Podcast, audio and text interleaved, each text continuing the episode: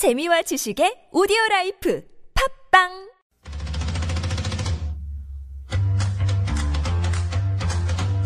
이슈를 알기 쉽게 풀어봅니다. 김성수의 이슈풀이. 이슈풀이 김성수 시사평론가 어서 오십시오. 안녕하세요. 김성수입니다. 네, 오늘은 그 총선 이후 야당 일각에서 제기되는 통신료 기본료 폐지 주장에 대해 살펴보겠습니다. 통신업계에서는 이런 주장에 대해서 현실을 예민한 발상이라 반발하고 정부는 통신사 간의 문제니까 알아서 해라 하는 것인데 야당에서는 이 문제를 이번에 또 다시 왜 제기하고 있습니까?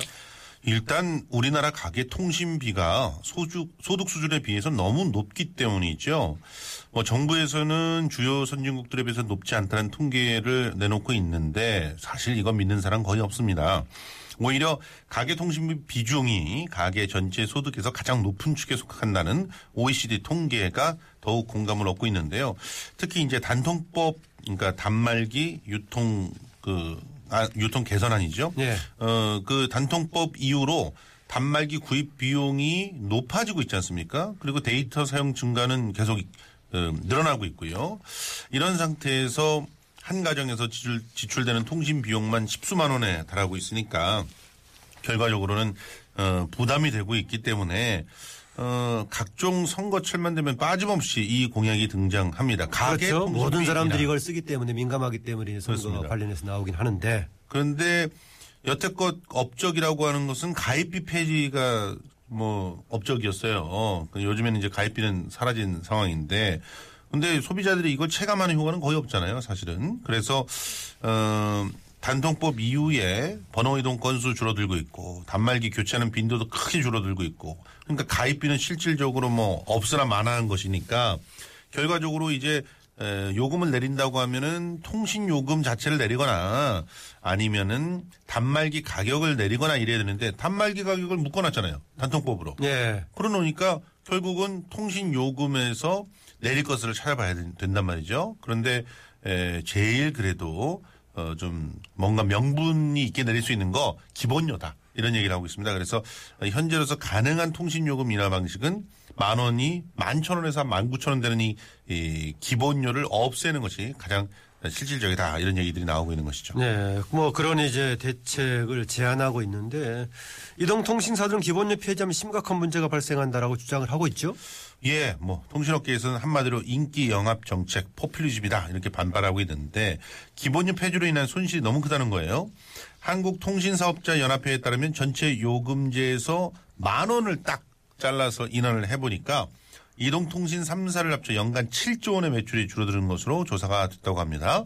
영업이익도 대폭 감소해서 지금 현재 에, 다 영업이익이 그, 그, 그니까 영업이익이 나고 있습니다. 그런데 뭐 지금 SK텔레콤 같은 경우는 이번 지난해 1조 7천억이 넘게 났고요.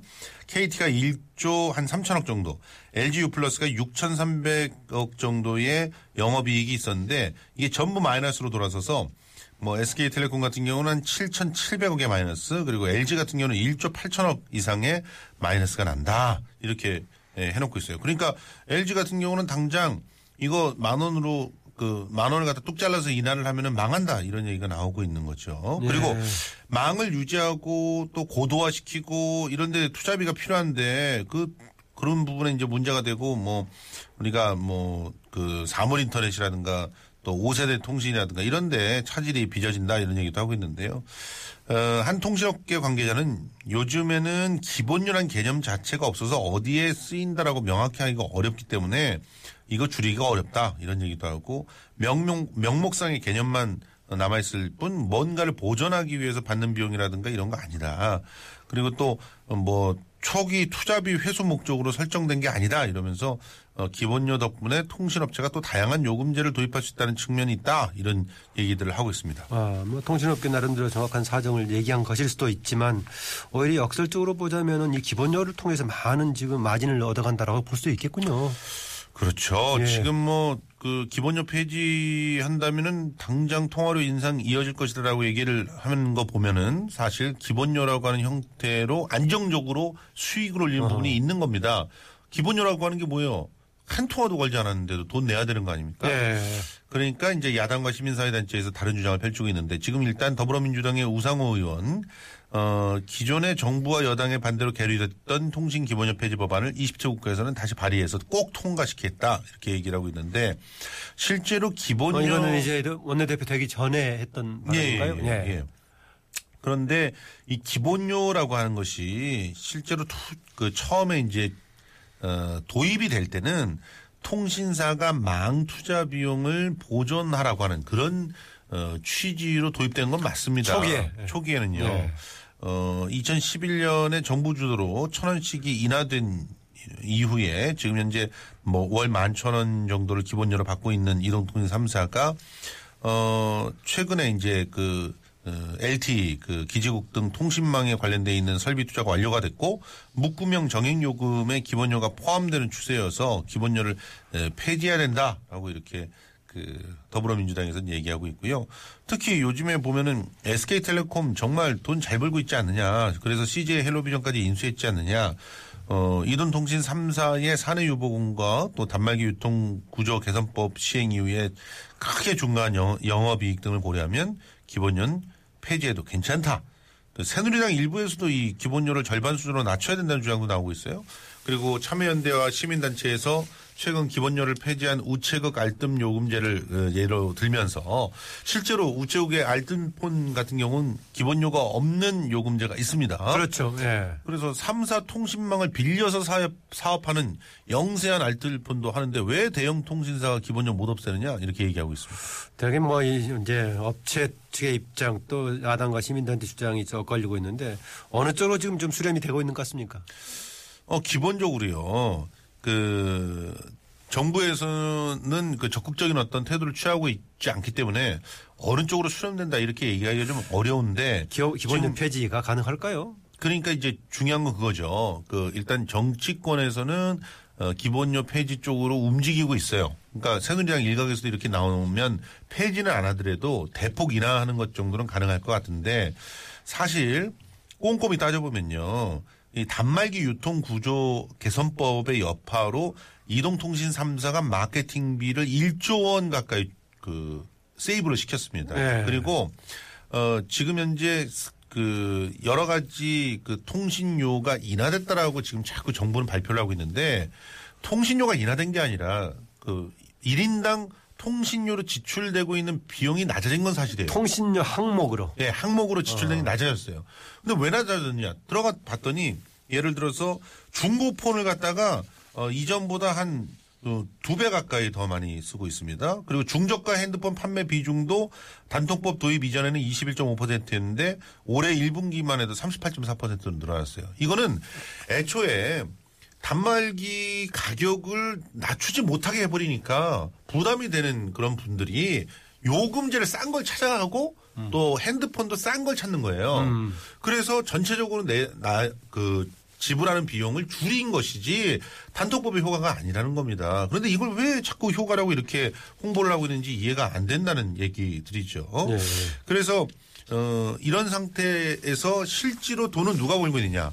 단말기 제조사들은 잘 안 벌죠. 왜냐하면 중저가로 자꾸 몰리고 또 중고폰들을 사고 있으니 단말기 제조사들이 뭘, 어, 뭘 얻겠어요. 그리고 보조금들을 갖다가 주는 그 마케팅비를 갖다 조금 세이브하니까 그나마 어, 뭐, 덜 팔리고 있는 부분들을 갖다 만회를 하는 거예요. 어, 그러면 결국 누가 돈을 버느냐. 이동통신 3사가 돈을 다 벌고 있는 거예요. 예. 그걸 부인, 부인할 수가 없는 것인데 그런데 그것을 어 이렇게 뭐 방어만 한다고 해서 되는 게 아니다. 특히 어 기본료를 줄인다고 해서 7조 빠져나간다는 건 이건 산술 계산한 겁니다. 만 원 곱하기 뭐 몇 명 이렇게 해가지고 뺀 건데 실제로 매출이 빠진다고 영업 뭐 적자가 되는 게 바로 어, 되는 거 아니고요. 예. 또 이렇게 만 원씩 이렇게 줄여주면 허리띠를 조였던 그 고객들이 조금 데이터를 더 쓸 수도 있지 않겠습니까? 그리고 또, 어, 방만하게 쓰는 마케팅비 줄여, 줄이면서 효율적으로 운영하게 되면 어, 얼마든지 영업이익 유지할 수가 있다는 그런 주장들이 나오고 있거든요. 그러니까 결과적으로 어, 줄이는 방향, 그러니까 기본료를 낮추는 방향으로 가야 된다 이렇게 얘기를 하고 있는 예. 거죠. 가야 된다라고 얘기는 하고 있는데 뭐 정부는 소극적인 상황이고 전망 어떻습니까? 뭐 기본적으로 이번 기회 놓치면 못할 것 같습니다. 그러니까 어, 분위기는 상당히 야당 쪽에 유리하게 이렇게 돌아가고 있는 상황이고요. 새누리당 내에서도 어, 그런 분위기가 읽혀지는데 일각에서는 뭐 그 기본료는 한 5천 원 정도 줄이는 걸로 하고 접속료를 완- 인하를 해가지고 전체적으로 어, 통신 요금 자체의 원가를 조금 낮추는 방향도 하나 있다. 근데 이 접속료 인하하는 방법은 세 발의 피처럼 내- 내려갈 가능성이 있기 때문에 뭐 접속료 인하하면서 또, 또 다시 그 통신 서비스를 에, 하고 있는 사람들만 예, 이득을 볼 수 있다는 그런 주장들도 나오고 있었어요. 앞으로 어떻게 될지 한번 속아본다는 심정으로 기대를 한번 해보는 것도 괜찮을 것 같습니다. 네, 이슈풀이 오늘은 뭐 통신료 기본료 폐지 논란에 대해서 살펴봤습니다. 지금까지 김성수 시사평론가였습니다. 수고하셨습니다. 고맙습니다. 네, 잠시 후 열린 인터뷰 금요 정치 토크 외로 돌아오겠습니다.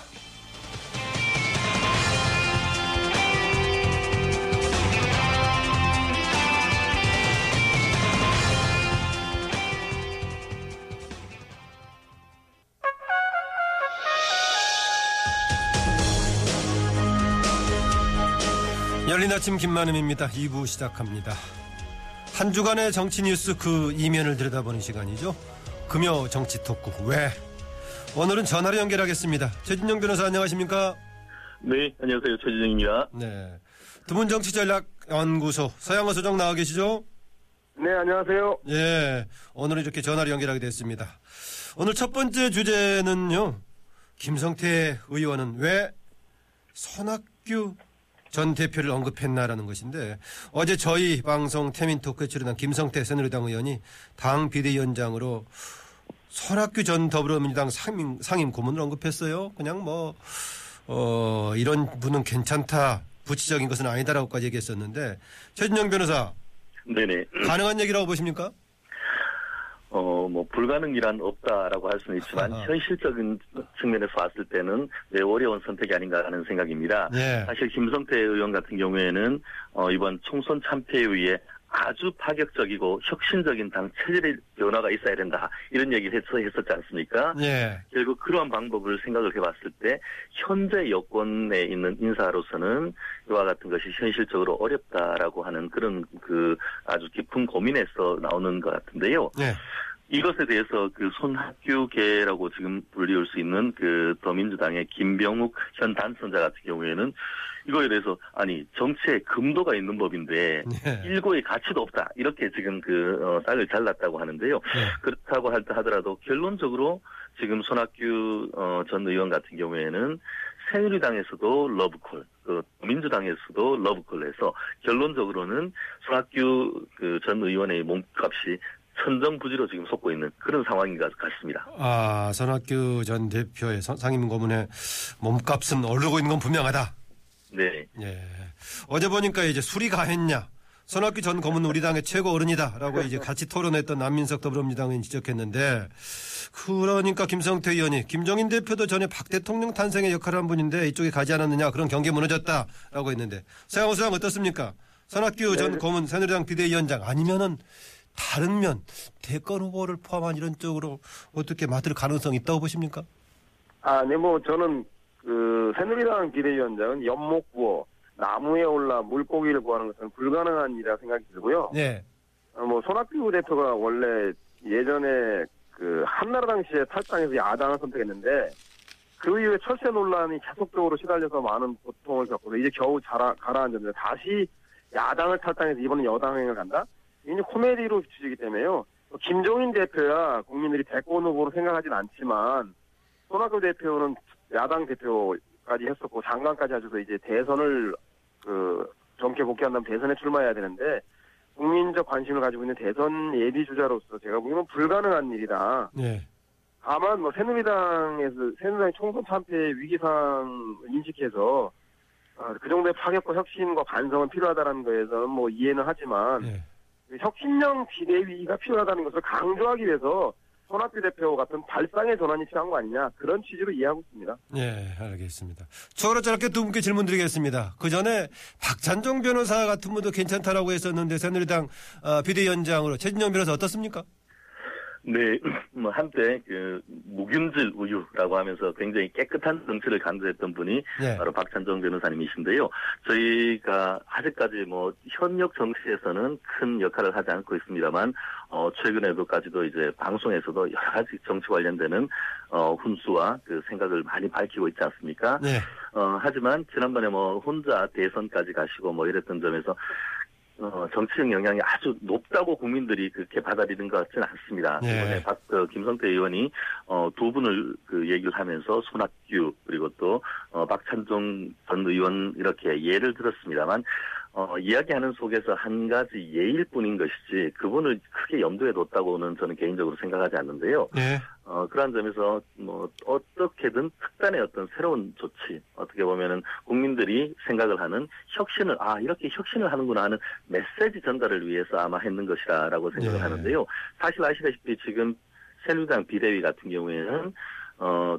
그 전당대회가 사실 남지 얼마 남지 않은 이른바 관리형 그 비대위원장이 될 가능성이 높기 때문에 네. 사실 이것을 받을 가능성이 현실적으로 그렇게 높진 누가, 누가 되건 이게 어떻게 보면은 어 큰 역할도 없이 그냥 그 가운데서 관리를 하다가 양쪽에서 욕을 먹을 수 있는 그런 어 자리가 될 가능성이 높기 때문에 어 새누리당에서는 바랄지 모르지만 이 이 잔을 받는 사람으로서는 상당히 부담스러운 그런 자리가 되지 않을 수밖에 없을 것 같습니다. 네, 세양호 소장. 네. 예, 새누리당 비대위원장으로 적절한 사람이 가서 새누리당이 새롭게 지금 도약 뭔가 당을 정비하는 계기로 만들 수 있을까요?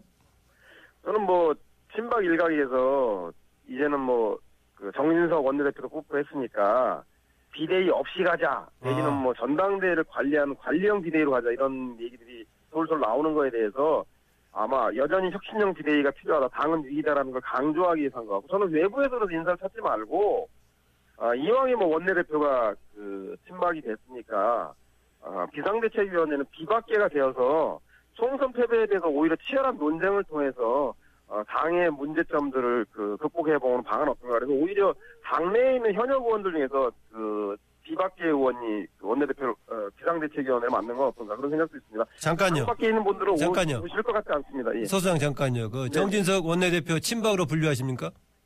아니 뭐 부드럽지만 뭐 친박 아니겠습니까? 이거 불편한 아. 진실이긴 한데. 아, 불편한 진실이다. 네네. 네, 알겠습니다. 예. 아까 그 이제 그 손학규 전 대표 뭐 이제 그건 직접적으로 구체적인 가능성이 전혀 없는 상황이지만은 새누리당의 정말 근본적인 혁신을 바라는 그런 취지의 발언이다 이렇게 해석들 하셨는데 대신 손학규 전 대표는 이쪽 저쪽에서 몸값이 상한가 아니냐 이런 얘기를 제변해서 하셨는데 네네. 어, 정계 복귀 임박한 걸까요?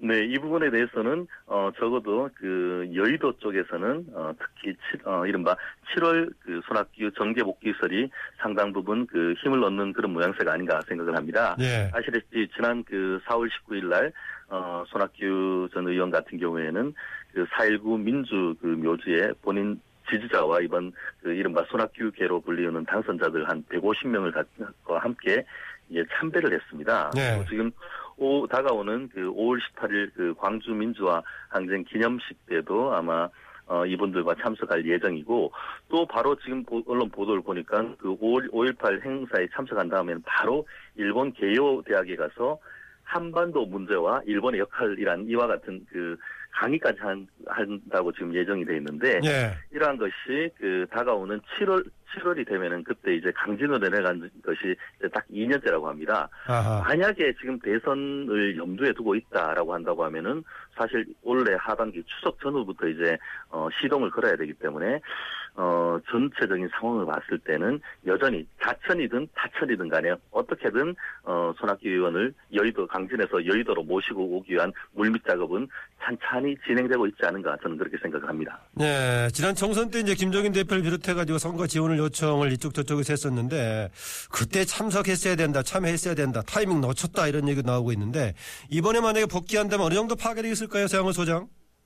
저는 뭐 복귀는 하지 않으실 것 같고요. 오히려 하지 않을 것이다. 네, 그 파괴력은 뭐 본인 그 본인의 개인의 역량보다는 어, 야당 내에 지금 현재 문재인 안철수 두 양강 독주 체제에 균열이 생겨서 어, 야권 내 대선 후보 간에 지각 변동이 있을 경우에는 대한부재론으로 그 이분이 등장하실 수는 있지만 아, 그래서 이분이 등장한 것은 손학규 자체가 아니라 야당의 대선판에 지각 변동이 일어난다는 의미로 봐야지 손학규 대표의 개인적 역량이야 뭐 이미 검증되었고 그 출소한 분이기 때문에 어, 제3 제로날 필요는 없을 것 같고요. 예. 다만 그 총선 전에 두 야당이 복귀 요청, 요청을 거절해서 복귀 명분이 없어서 당분간 복귀는 하지 않을 것 같습니다. 뭐 내가 죽지 않았어요. 나 좀 기억해 주세요라는 식의 잠깐식의 그 본인의 주목을 끌기 위한 행보는 있을지 몰라도 손학규가 아직까지 각광받는 이유는 들고 나는 것, 즉 정치적인 진퇴를 명확히 하는 책임 정치 때문에 아직도 정계 은퇴를 본인이 주장했음에도 불구하고 국민들에게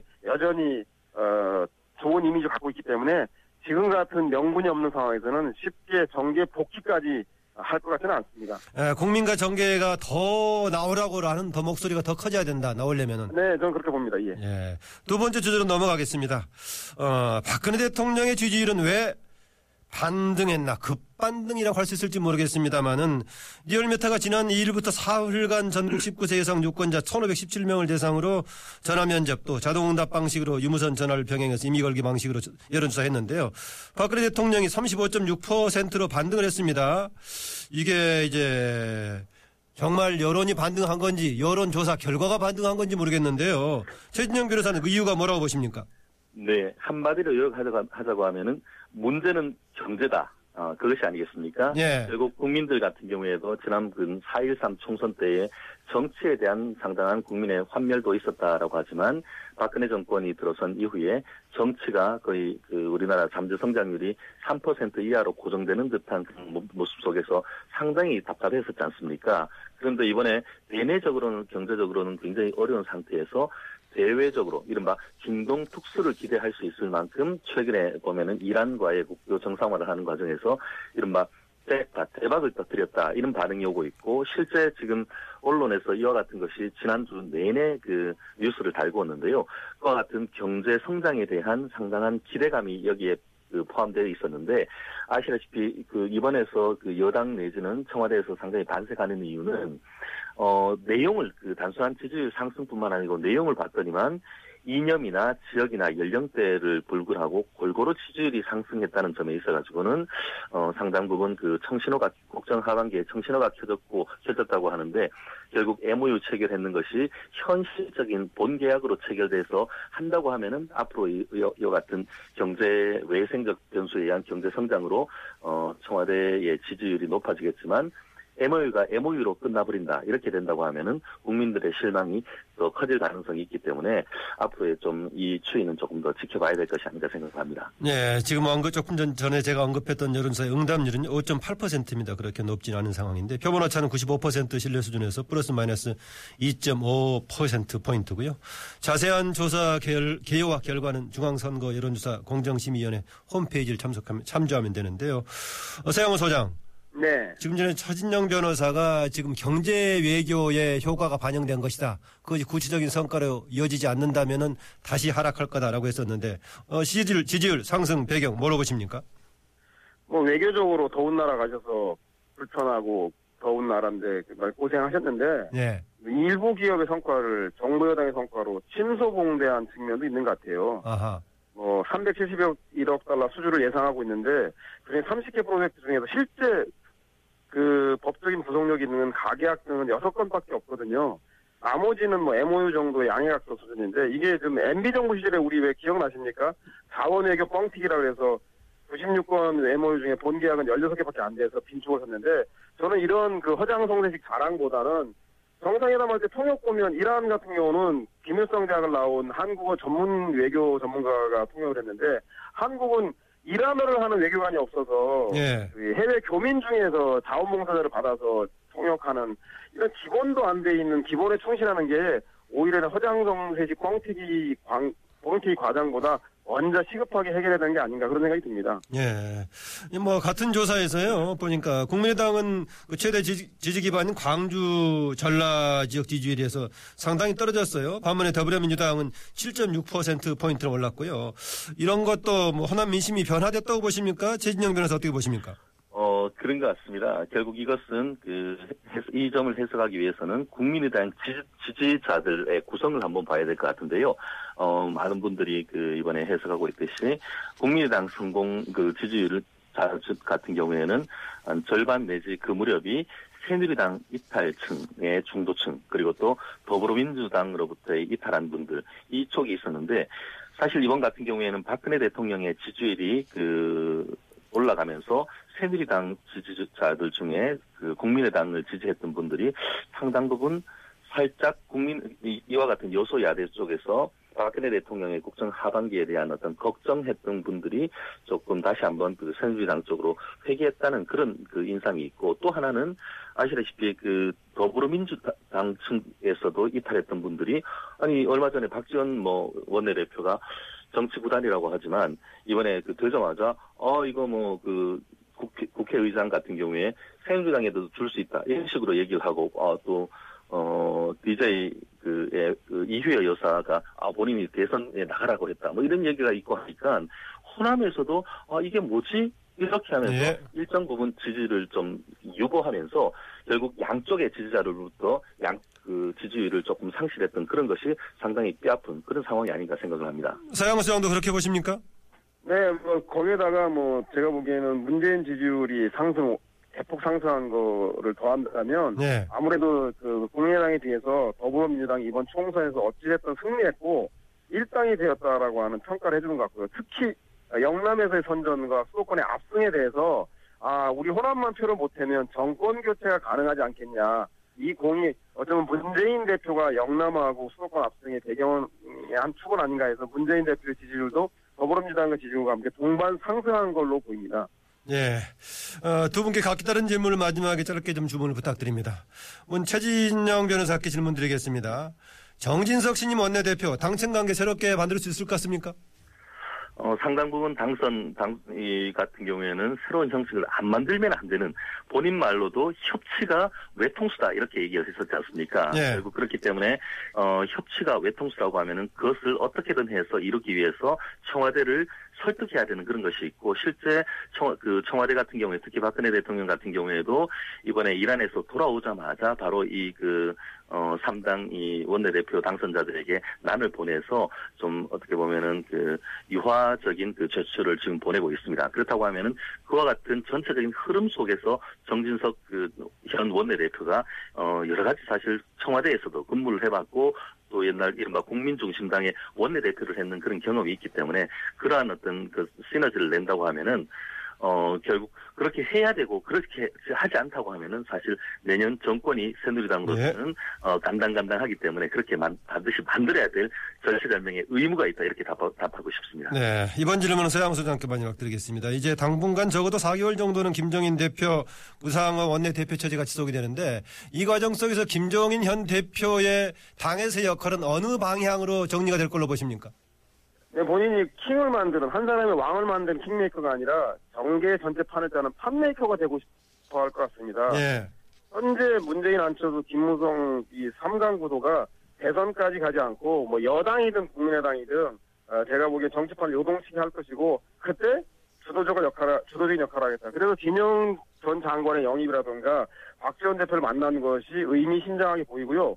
이를 위해서 제가 보기에는 경제에 관련된 이니셔티브를 계속 쥐고 나가서 야당의 일각을 이루겠다. 즉 물러난 뒤에도 그라운드 밖으로 나가지 않고 더가웃에서 몸을 풀고 있는 형국이라 할 수 있겠습니다. 예. 정치판 전체를 재편하는데 뭔가 해보려고 하실 거다. 네, 그렇습니다. 네. 오늘 말씀 고맙습니다. 네, 감사합니다. 감사합니다. 네. 지금까지 금요정치 토크 외 최진영 변호사, 드문정치전략연구소 서양호 소장이었습니다.